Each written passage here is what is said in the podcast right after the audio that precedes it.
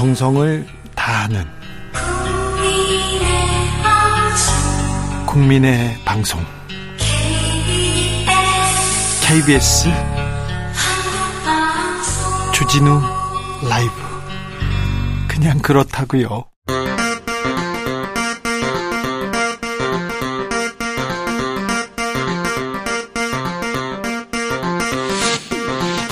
주진우 라이브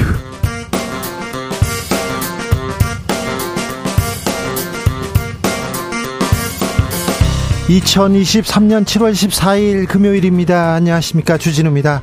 정의당 이정미 대표가 후쿠시마 오염수 방류를 반대하면서 19일째 단식 농성 이어가고 있습니다. 곡기를 끊으면서까지 지키고픈 게 무엇인지 이정미 대표에게 직접 물어보겠습니다. 한국 최초의 걸그룹 저고리 시스터즈 혹시 알고 계십니까? 이 시스터즈는 아십니까? 바니걸스는 아시죠? 음방의 은방울 자매도 아시 아는데 저는 역사를 개척했던 걸그룹 조상들의 이야기가 뮤지컬로 선보입니다. 대한민국 뮤지컬 감독 1세대 박칼린 감독 직접 만나보겠습니다. TV 수신료 분리징수 공포 이후에 방송과 혼란 계속됩니다. 언론계 아, 계속 시끄럽습니다. KBS는 헌법재판소에 헌법소원심판 청구서 제출했는데요. 향후 헌법 판단, 헌법재판소는 어떤 판단을 하게 될지 기자들의 수다에서 먼저 짚어봅니다. 나비처럼 날아 벌처럼 쏜다. 여기는 주진우 라이브입니다. 오늘도 자중차에 겸손하고 진정성 있게 여러분과 함께 하겠습니다. 얼마 전에 SNS에 화제가 된 영상이 있었습니다. 지하철 6호선에 누가, 누가 이렇게 토해놓은 물, 토사물을 열심히 닦는 청년의 뒷모습. 아, 뒤처리를 마치고 조용히 사라졌는데 수소문 끝에 이 청년을 찾았더니 이름도 밝히지 않고 직업도 밝히지 않고 단지 가방에 물티슈가 있었기 때문에 지울 수 있었어요. 이렇게 얘기합니다. 요즘 것들 실업급여나 다 먹으려고 샤넬 그 선글라스 아니요. 요즘 것들이 이렇습니다. 수준이 이 정도입니다. 우리 청년들 뭐라고만 할 것이 아니라 양질의 일자리 만들어 주려고 우리가 조금 노력해야 될 것 같습니다. 좋은 교육 환경 만들어 주려고 좀 노력해야 될 것 같습니다. 그렇게 열심히 일하고 열심히 공부했는데 우리 청년들 아직 꿈을 꿀 수 없다고 하지 않습니까? 네. 음, 아무튼 지하철에서 생긴 일 너무 많은 큰 감동을 줘가지고요. 네. 참 아, 그렇습니다. 대중교통에서 이런 난감한 일 겪었지 않습니까? 이러지도 못하고 저러지도 못하는 일들이 있었을 텐데 장마철에 더 좀 걱정이 됩니다. 아, 대중교통에서 있었던 일, 감동적이었던 일, 아니면 아우 이거는 불쾌했어요. 이런 일 있으면 좀 알려주십시오. 아, 샵9730 짧은 문자 50원, 긴 문자는 100원입니다. 콩으로 보내시면 무료입니다. 02로 전화 오면요. 네. 주진우 라이브 외쳐주십시오. KBS 1라디오 외쳐주십시오. 음, KBS는요, 정성을 다해서 여러분을 위해서, 아, 좋은 방송 만들려고 노력하겠습니다. 방송 중에 사연 주시는 분들은요, 치킨 교환권 함께 보내드리겠습니다. 그럼 주진우 라이브 시작하겠습니다.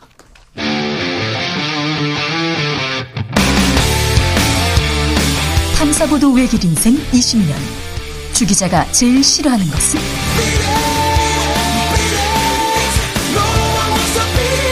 이 세상에서 비리와 부리가 사라지는 그날까지 오늘도 흔들림 없이 주진우 라이브와 함께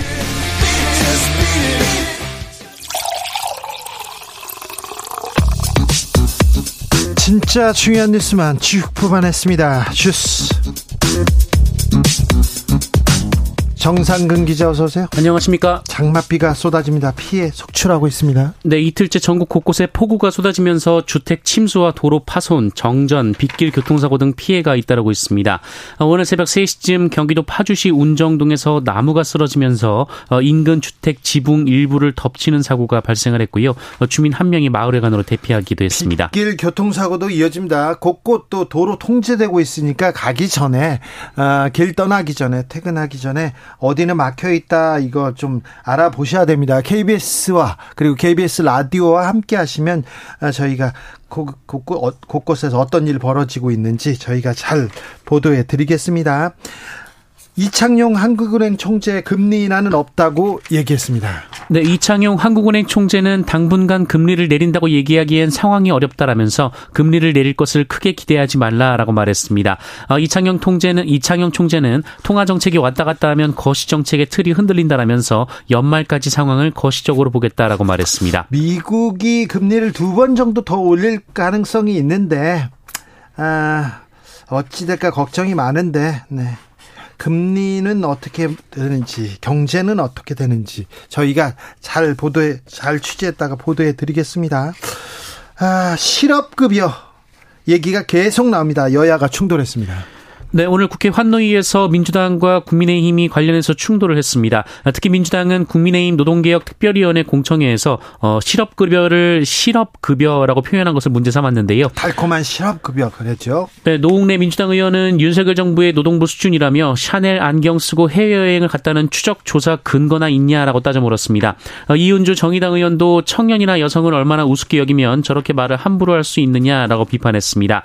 반면 김영동 국민의힘 의원은 실업 실업급여가 근로 의욕을 고취시켜야 하는데 근로 의욕을 떨어뜨려서 실업급여 재정이 악화되고 있다라고 지적했고요. 어, 박대수 의원은 10명 중 7명은 실업급여 하한액을 적용받고 있다라고 주장했습니다. 실업급여 뭐 좀 고칠 부분이 분명히 있을 거예요. 개선할 점은 개선하면 되는데 직장 잃어서 그 다른 직장 찾기 위해서 급여 받는 건데 이 실업급여 받는 젊은이들, 청년들, 그리고 질, 이, 일자리 구하려는 사람들이 이렇게 비하한다. 이런 부분은 굉장히 좀 유감스럽습니다. 이렇게까지 하셔야 되는 건지, 정치인들, 국회의원들 실업급여, 그, 그게 진짜 실업, 달콤한 실업급여 아닌가요? 청년들이 외치고 있습니다. 자유총연맹이 정치적 중립 조항을 삭제했다고 합니다. 네, 한국자유총연맹이 올해 3월 정관에서 정치적 중립 조항을 삭제했다고 경향신문이 보도했습니다. 어, 자유총연맹은 지난 2016년 총선 동원 의혹, 박근혜 대통령 탄핵 정국 당시 촛불 집회, 맞대응 집회 동원 의혹이 제기되면서 네. 정치적 중립 논란이 휩싸인 바 있습니다. 그런데요. 어, 그래서 2018년 정관에 정치적 중립을 지킨다는 조항을 삽입했는데요. 네. 어, 그런데 국민의힘 전신인 자유한국당 의원 출신 강석호 총재가 취임한 이후 이 정관이 개정이 됐고 어, 소관 주무부처인 행정안전부가 정관 개정을 승인했습니다. 정부로부터 지원받고 있는 단체잖아요. 네, 자유총연맹 보조금 내역에 따르면 자유총연맹은 그 행복한 선진 시민사회 구현을 명목으로 중앙정부로부터 2억 8,500만 원을 지원받았고요. 어, 중앙정부와 지방자치단체 등으로부터 받은 보조금 수익을 합하면 42억 7,900여만 원에 달합니다. 그런데 유튜버들 특별히 아, 좀 극우 유튜버들을 자문위원으로 막 받아들였다 이런 얘기도 있어요. 네, 자유총연맹 자문위원인 김상진 신자유주의연대 대표는 잠, 잠시만 김상진 신자유연대 대표요? 네, 맞습니다. 이분이 여기 자유총연맹 네, 자문위원으로 있습니다. 하... 어, 김상진 대표는 자문위원들에게 차비라도 챙겨줄 수 있는 예산을 확충해주면 더 힘을 내서 대한민국을 무너뜨리는 세력과 맞짱을 깔 수 있다라는 말을 하기도 했습니다. 어, 앞서 윤석열 대통령은 자유총연맹 창립 기념행사에 참석해서 어, 어느 때보다 책임이 사명과 책임이 가장 큰 순간을 맞이하고 있다라고 했고요. 장재원 의원은 강석호 총재 취임식에 참석해서 자유총연맹 예산을 확실히 챙기겠다라고 말한 바 있습니다. 보수 단체 관변 단체가 이렇게 또 움직이기 시작합니다. 이게 국민 행복과는 전혀 거리가 있는 문제이기도 한데, 음, 감사원에서는 때 아닌 제보자 색출 논란입니다. 네, 감사원이 지난달 전현희 전 국민권익위원장 감사보고서 의결 과정에서 빚은 내부 진통의 경과를 파악하겠다며 감찰기구를 만들었는데 이 감찰기구의 이름이 내부 논의사항 유출 등에 대한 진상조사 테스크포스였다고 경향신문이 보도했습니다. 앞서 조은석 감사위원이 감사원 내부망에 전현희 전 위원장 보고서와 관련해 주심위원인 본인의 최종 열람도 이루어지지 않은 상황에서 일반에 공개됐다 이렇게 비판한 바 있는데요. 어, 지난달 20일 이 TF는 조은석 감사위원 비서관 역할을 맡은 감사관을 상대로 강도 높은 조사를 벌였다고 합니다. 전국 장애인 차별 철폐연대 박경석 대표가 경찰에 체포됐네요. 네, 경찰이 버스 운행을 막고 기습 시위를 벌인 혐의, 업무방해와 도로교통법 위반 혐의 등으로 어, 전국 장애인 차별철폐연대 박경석 상임 공동대표를 체포했습니다. 아, 박경석 대표는 오늘 오후 2시부터 3분간 여의도에서 5618번 버스 앞을 가로막고 운행을 방해한 혐의를 받고 있습니다. 아, 박경석 대표는 계단 버스를 타겠다라고 했는데 버스가 지나가려 했다라면서 어, 이게 왜 버스 운송 방해냐라고 주장했고요. 어, 경찰들은 현장에서 어떤 고지도 없이 체포했다라고 주장했습니다. 네. 휠체어 타신 분인데 체포돼 가지고 가는 길에도 이거 장애인 인권 탄압이다 이런 얘기를 했는데 장애인 인권 탄압이다 계속 외치는데 박경석 대표가 왜 버스를 세워가면서까지 무슨 얘기를 하려고 했을까요? 왜 왜 그 지하철을 버스를 가로막아야만 우리는 장애인의 얘기를 들어주 들, 들을 수 있을까요? 이런 생각도 좀 해봅니다. 저희가 또 고민해보는 그런 시간 갖겠습니다. 음. 아스파 아스파탐이라는 물질이 있습니다. 콜라에 이렇게 넣기도 한데요. 세계 보건 기구에서 발암 물질로 분류했어요. 네, 이른바 제로 식품의 감미료로 사용되는 아스파탐이 세계 보건 기구로부터 발암 가능 물질로 분류됐습니다. 어, 최근 웰빙 바람에 부르면서 아스파탐은 설탕을 대신해 많이 사용되고 있습니다. 어, 다만 세계 보건 기구는 아스파탐에 매겨진 기존 일일 섭취 허용량은 유지하기로 했습니다. 어, 일일 섭취 허용량은 체중 1kg당 40mg인데요. 어, 이를테면 체중 70kg의 성인은 아스파탐 함유량이 200에서 300mg의 탄산 음료를 어, 하루에 9캔에서 14캔 넘게 마셔야 기준치를 넘어섭니다. 네. 네. 알겠어요. 너무 그렇게 걱정은 하지 마라 말아야 된다 이런 얘기입니다. 자, 아시안 게임 대표팀 꾸려졌습니다. 이강인 선수 포함됐네요. 네, 파리 생제르맹으로 이적한 이강인 선수가 올해 열리는 항저우 아시안 게임 남자 축구 대표팀 명단에 포함됐습니다. 황선홍 아시안 게임 축구 대표팀 감독은 아시안 게임에 출전할 22명의 명단을 최종 발표하면서 이강인 선수를 포함했고요. 어, 그 외에 3명의 와일드 카드로 백승호, 박진섭, 설영우 선수를 선택했습니다. 우리 대표팀 3회 연속 금메달 노립니다. 네, 아직 병역 문제를 해결하지 못한 선수들은 아시안 게임에서 금메달을 딸 경우 병역 혜택을 받게 됩니다. 네. 주스 정상근 기자 함께했습니다. 감사합니다. 고맙습니다. 노용식님께서 큰 누나가요 전북 익산에 거주하는데요 무섭게 장대비가 내려서 정신이 혼미하다고 하소연을 하셔서 심란합니다. 지금 아, 익산 군산 지금 호우 피해 속출하고 있습니다. 충남과 전북 일대에 호우 경보 내려져 있습니다. 세종, 충북, 충남, 전북 지역에서 홍수주의보도 발령됐습니다. 비 피해 각별히 유의하시고요. 어, KBS 방송 그리고 라디오 통해서 기상 상황, 홍수 상황 수시로 확인해 주시기 바랍니다. 뭐 좀 어떻게 해야 될지 모르겠다. 그러면 KBS 일라디오를 켜고 있으면요. 저희가 다 이렇게 전해 드릴 테니까 듣고 계시면 됩니다. 군산, 익산, 전주 거기 조심하셔야 됩니다. 특별히 자, 대중교통에서 생긴 일 난감한 경험 고마운 기억 좀 들려 주세요. 들어보겠습니다. 난감한 경험 많더라고요. 물어봤더니 학생들 성추행 당했어요. 그런 경험 너무 많더라고요. 참 아, 그런 거 없어야 되는데. 9425님, 대중교통 난감한 일은 뭐니 뭐니 해도요. 생리현상이었어요. 저 갑자기 배가 아파가지고요. 식은땀 흘리고 있었는데 기사님께서 세워달라고 대신에 요청해주신 아주머님. 네. 아주머님 정말 고마워요. 아, 옆에서 식은땀 흘리고 있으니까 대신 이렇게 세워달라고 했군요. 아유, 훌륭하십니다. 아주머님 감사합니다. 주외연님께서 아이 둘 데리고 버스 탔다가 자리가 없어서 서 있었어요.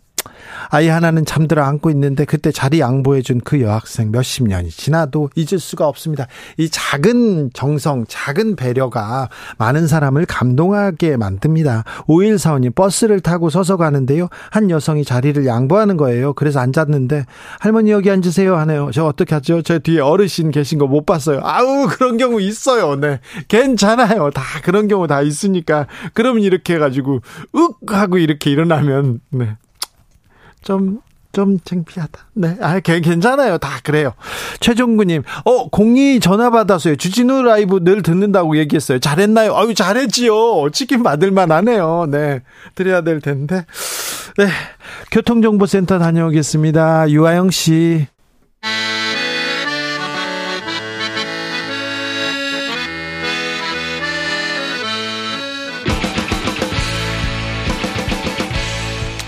역사를 잊은 민족에게 미래는 없다. 역사에서 배우고 미래를 열어 가겠습니다. 애국심으로 미래를 여는 남자들 애국 미남단. 애국 미남단 1호 단원입니다. 역사학자 전우영 선생님 오셨습니다. 예. 어서 오세요. 뭐 유일한 단원이 돼 있네요. 꽤 오랫동안. 아, 네, 제가 2호 단원 아, 하려고요. 아, 직 네. 미남 요건을 네. 못 갖춰 가지고요. 제가 공부를 조금 더 해서 이남단 이 그 2호 아 3호죠. 썬킴은 지금 네. 어, 좀 바쁩니다. 네. 네, 주말에요. 네. 여기저기 불려다니는 데가 많아가지고요. 아, 그렇습니다. 오늘은 어떤 수업 이렇게 해주시겠습니까? 오늘은 부동산과 아, 도로 얘기, 고속도로 얘기 좀 해보겠습니다. 예, 뭐 지금 이제 뜨거운 좀 얘기거리가 돼 있죠. 네. 사실 우리 역사적 경험에 비춰보면은 네.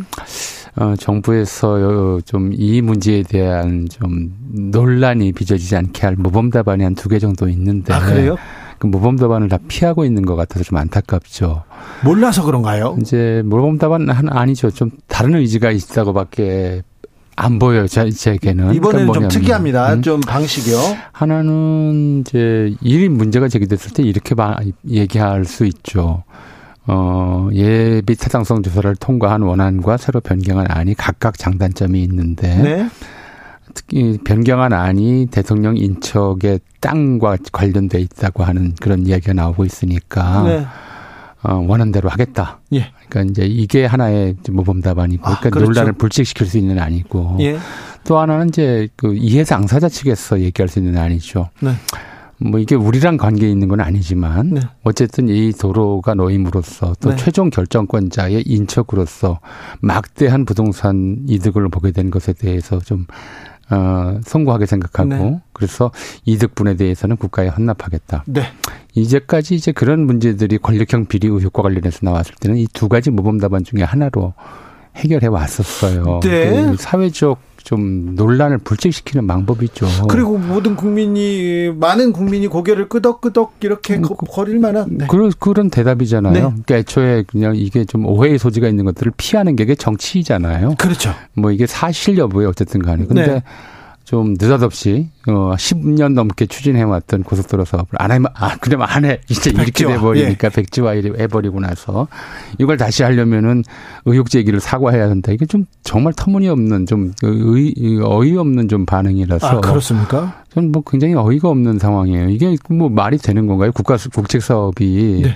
그렇게 뭐 기분에 따라서 하고 안 하고 장관의 기분에 따라서 이렇게 되는 건 아니잖아요. 오히려 국민이든 야당이든 의혹을 제기하면 의혹을 풀어주려고 하는 것이 정치적 도리인데. 그렇죠. 푸는 방법이 없는 것도 아니고. 그런데요. 아무튼 예. 굉장히 해법이요. 어, 역사적으로는 어땠는지 몰라도 아, 전에 아, 없어서. 전례도 없고 아마 앞, 이후에도 이런 식의 반응이 나오지는 어렵, 나올 일은 없지 않을까. 이게 아마 정착이 된다면 모를까. 네. 이건 좀 정치적 그좀 그 국정을 위임받은 사람들의 네. 국민에 대한 도리가라고 할 수는 없죠. 그리고 뭐 이걸 뭐 최근에 다시 보니까 주민 투표로 하겠다고 하는데 그런 얘기까지 나오는데 네. 그럼 지역 주민들을 둘로 나누는 거잖아요. 하하 이, 이 문제는 이 논란은 어떻게 될지 쉽게 가라앉지는 않을 것 같습니다만 네. 역사적으로도 비슷한 일이 있었습니까? 아니면 사실은 음. 이제 역사에서 도로가 네. 도로가 뭐 땅값을 올린다라고 하는 이런 일들을 또는 땅 큰 도로 옆에 붙어 있는 땅값이 비싸진다라고 하는 네. 이런 관행이 생긴 거는 사실 한 이제 100여 년 정도 한 120년 정도밖에 안 됐다고 좀 봐요. 예. 왜냐하면 예. 어, 예를 들어 조선시대 서울에 이제 대가들을 혹시 관심 있어서 가 보시면 예. 큰 길가에 없어요. 옛날 대가라고 부르는 집들 뭐 이완 장군 집터 무슨 뭐 저뭐 뭐, 뭐 누구의 저 황희정승 집터니 이렇게 다 추하는데 골목 끝에 네. 막다른 집에 큰 대지를 차지하고 있고 네. 그래서 이제 큰 길로 이어지는 골목 입구에 작은 집들이 늘어서 있고 예. 뭐 이런 좀 상황이었죠. 그러네요. 왜 그랬냐면 일단 이게 골목 단위가 하나의 공동체였어요. 예. 조선 시대까지는. 예. 그리고 큰 길가에 접하는 건 시끄럽기만 하고 좋은 게 아니었죠. 네. 게다가 도둑이 들기도 쉽고 예. 이런 것들 때문에 이제 큰 길가에는 주로 상업용 또는 이제 어 정부 관서 이런 것들이 들어섰고 예. 민가들은 안쪽에 들어가서 자리를 잡는 것이었고요.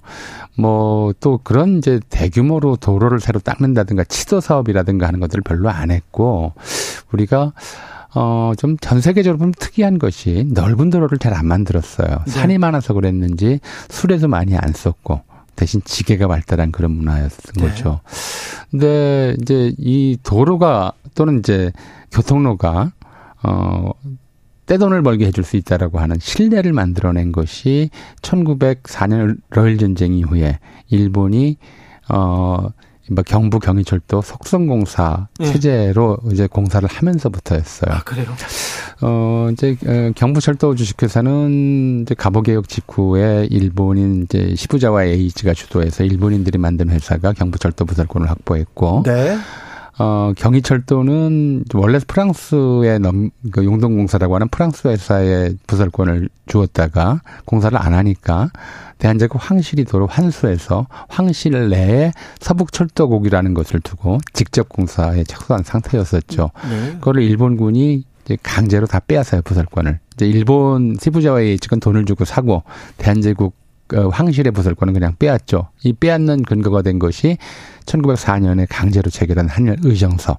이 한일 의정서의 내용은 러일 전쟁 중에 일본군이 한반도에서 군사 전략상 필요한 땅을 임의로 수용할 수 있다. 네. 아무런 보상 없이 임의로 수용할 임의로 수 수용할 수 네. 이런 이제 에, 조항을 만들어 놓고 그 조항에 따라서 철도 부설 부지하고 그다음에 철도 역사 부지를 어마어마하게 뺏어서 한 천만 평 이상을 빼앗아요.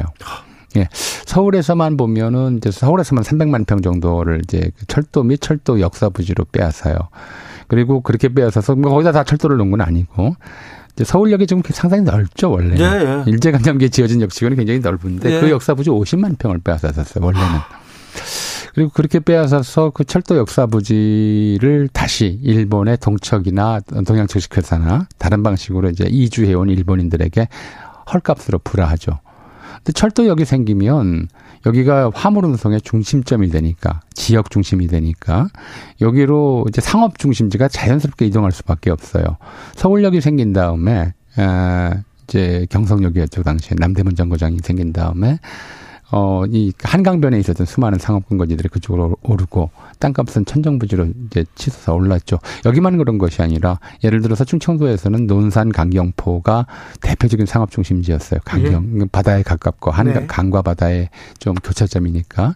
근데 경부철도가 대전을 지나면서 대전이 새로운 상업 중심지가 되고 그전 그전까지는 상대적으로 한산한 상업적으로 별로 이렇게 볼 일 없었던 곳이 이제 상업 중심지로 확 지방 도시도 역이 생기고 역 주변에 그렇죠. 역전 그 음. 앞에 큰그 그 건물이 들어오고 당연히 그렇죠. 예, 그러니까 됐죠. 거기에 땅을 가진 사람들이 이제 거의 말로 헐값으로 받아봐서 몇십 배, 몇 백 배씩 땅값이 부동산 가격이 상승하는 아하. 일본인들한테 몰아준 거죠. 그렇죠. 이런 경험들을 하고 나서 또 1910년대에는 또 일본인들이 구도시 특히 서울에서 예. 시국에서 사업이라고 해서 도로 확장 사업들을 해요. 예. 그때 을지로라든가 종로 이쪽에 좀 노폭이 넓어지고 이런 변화가 생기는데 그렇게 되면서 길가에 있는 집들은 이제 바로 상업 건물이 돼버리면서 네. 역시 또 부동산 값이 확 뛰죠. 아무튼 뭐좀 좀 불공평하고 음. 이상한 거는 또 그때 다 시작됐네요. 그런 경험들을 해가면서 네. 이제 아 길가 집이 이게 예, 토지 가치가 높아지고 그렇죠. 도로가 확장되고 네. 또 도로에 좀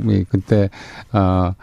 뭐 그렇게 되는구나를 경험하게 된 거죠. 예. 이건 그 땅값이 오르는 게 좀 당연했던 것이고요. 이 땅값을 그러니까 도로의 노선을 좀 가지고 장난을 치면서 땅값을 좀 변동시키는 것이 하나의 아좀 권력작용 또그 아, 권력작용에서 정경유착이라고 네. 흔히 부르는 이제 권력과 지주들과의 유착이라고 하는 것이 일상적으로 나타나게 되죠. 네. 일제강점기는 그래서 이제 주로 이제 도로 이게 신장로 개수, 철도역 건설 이런 것들이 부동산 가격 변화에 굉장히 중요한 영향을 미쳤고 또좀 음, 1930년대 이후에 굉장히 좀 흔해지는데 네. 또 하나는 신규 택지 개발들이 좀 진행이 돼요. 그러네요. 그러니까 도시와 도시 네. 인구가 늘어나면서 그러니까 서울의 경우에 1920년경에 서울 인구가 한 25만 정도 됐었는데 1930년대 말 한 15년 사이에 인구가 거의 70만으로까지 늘어나거든요. 아, 그래요? 예, 물론 이제 시의 범위도 확장되지만. 예.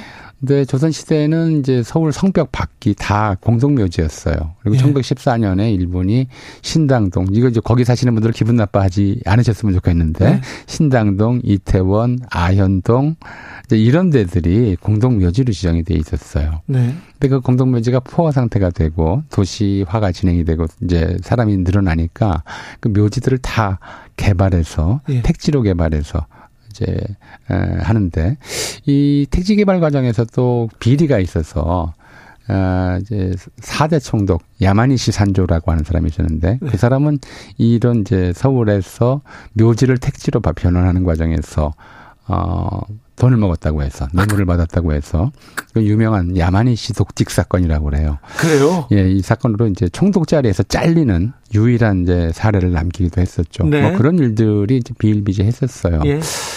해방되고 나서는 참 우리가 식민지를 겪었다고 하는 것이 어떤 좀그 특징을 만들었냐면 네.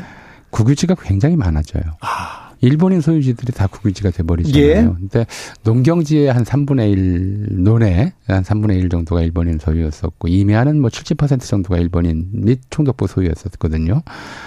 그래서 이좀 부동산과 관련해서 보자면 이승만 정권 때는 되게 적산 불화라고 해서 네. 일본인들이 남기고 간 집, 네. 또 이제 농지 개혁은 뭐 삼정부 상한 때문에 네. 전면적으로 하지 못했지만 임야 이런 것들 일부가 불화되면서 그 불화 과정에서 아, 이른바 당시 쓰이던 말로 야바위라고 하는 것들, 네. 어, 이제 좀 광범위하게 정치 권력을 가진 사람들하고 불화받는 사람들 사이에 이면 거래가 하나의 좀 상습적으로 이루어졌었고. 아, 그래서 그 단어가 많이 쓰였군요. 어떤 단어요? 야바위라는 네. 네. 서로 뭐 짜고 하는 거죠. 짜고 네네, 하는 도박이죠. 그러니까, 네. 그다음에 5.16 나고 난 다음에는 어, 상당히 많은 임야가 예. 주로 군 출신 또는 군인 가족들 예. 에게 헐값으로 불화가 됐어요. 그때 예.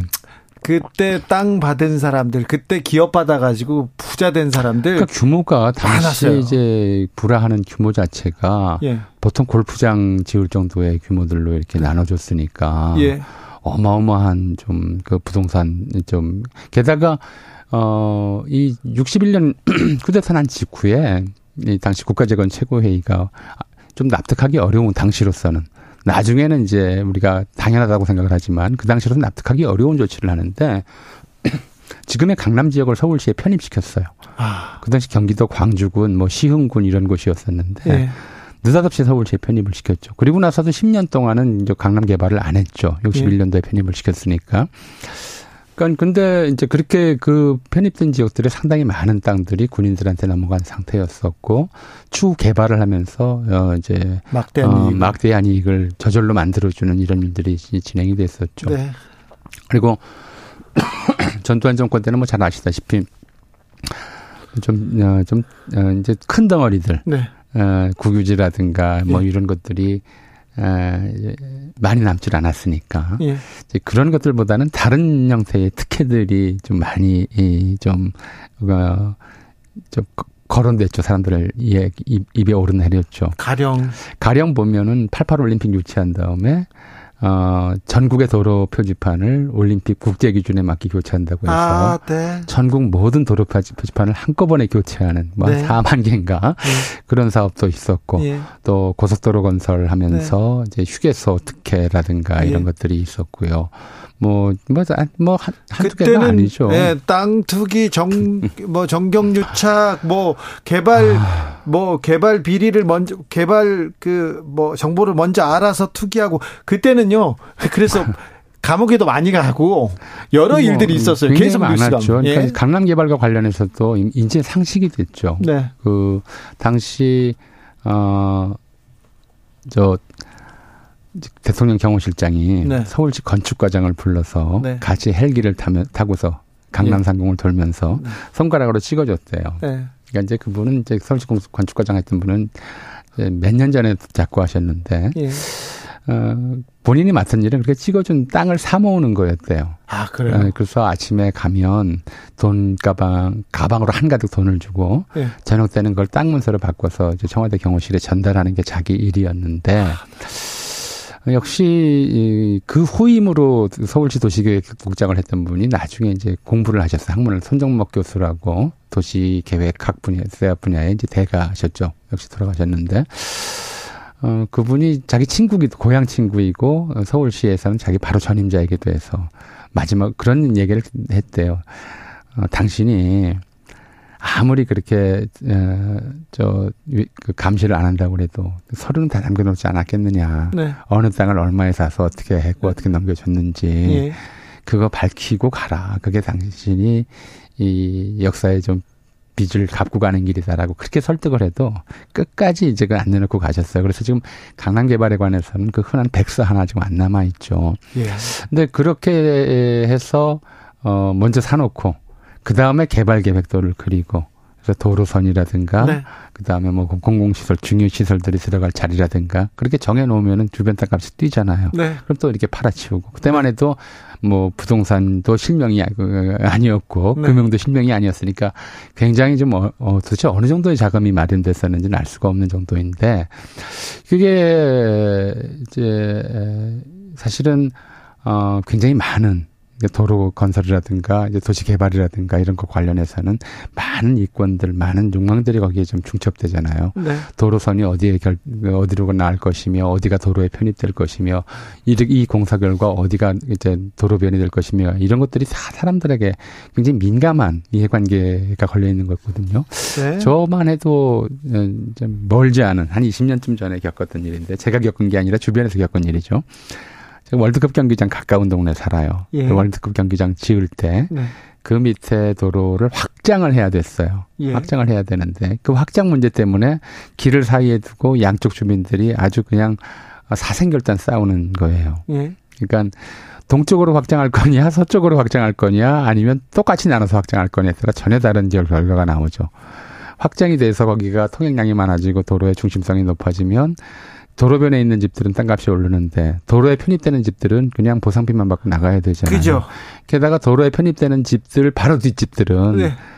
그냥 그 골목집이었었는데 대로변 건물로 확 바뀌어요. 예. 그러면 이제 어 역시 부동산 가격이 올라가죠. 그렇게 수많은 이권들이 걸려 있는데 그런 것들이 어, 투명하고 합리적으로 또는 이제 어, 일정한 좀 사회적 합의에서 진행이 되지 않는다면 이게말로 야바위가 되는 거거든요. 네. 어디다가 도로를 연결하면 뭐 어떻게 누구는 부자가 되고 누구는 뭐 어, 닥쳤던 개가 되고 이런 일들이 너무나 많이 벌어져 왔고 우리 현대사가 이런 도시개발 또는 도로 건설 이런 것들을 통해서 이제 벼락 부자가 되는 사람들을 워낙 많이 봐왔기 예. 때문에 이런 문제는 민감할 수밖에 없죠. 민감할 수밖에 없어요. 국민들이 이 부분에 대해서는 계속 쳐다보고 있다고요. 그런데 이렇게 권력층, 대통령 주변의 특혜옥은 왜 이렇게 계속 불거질까요?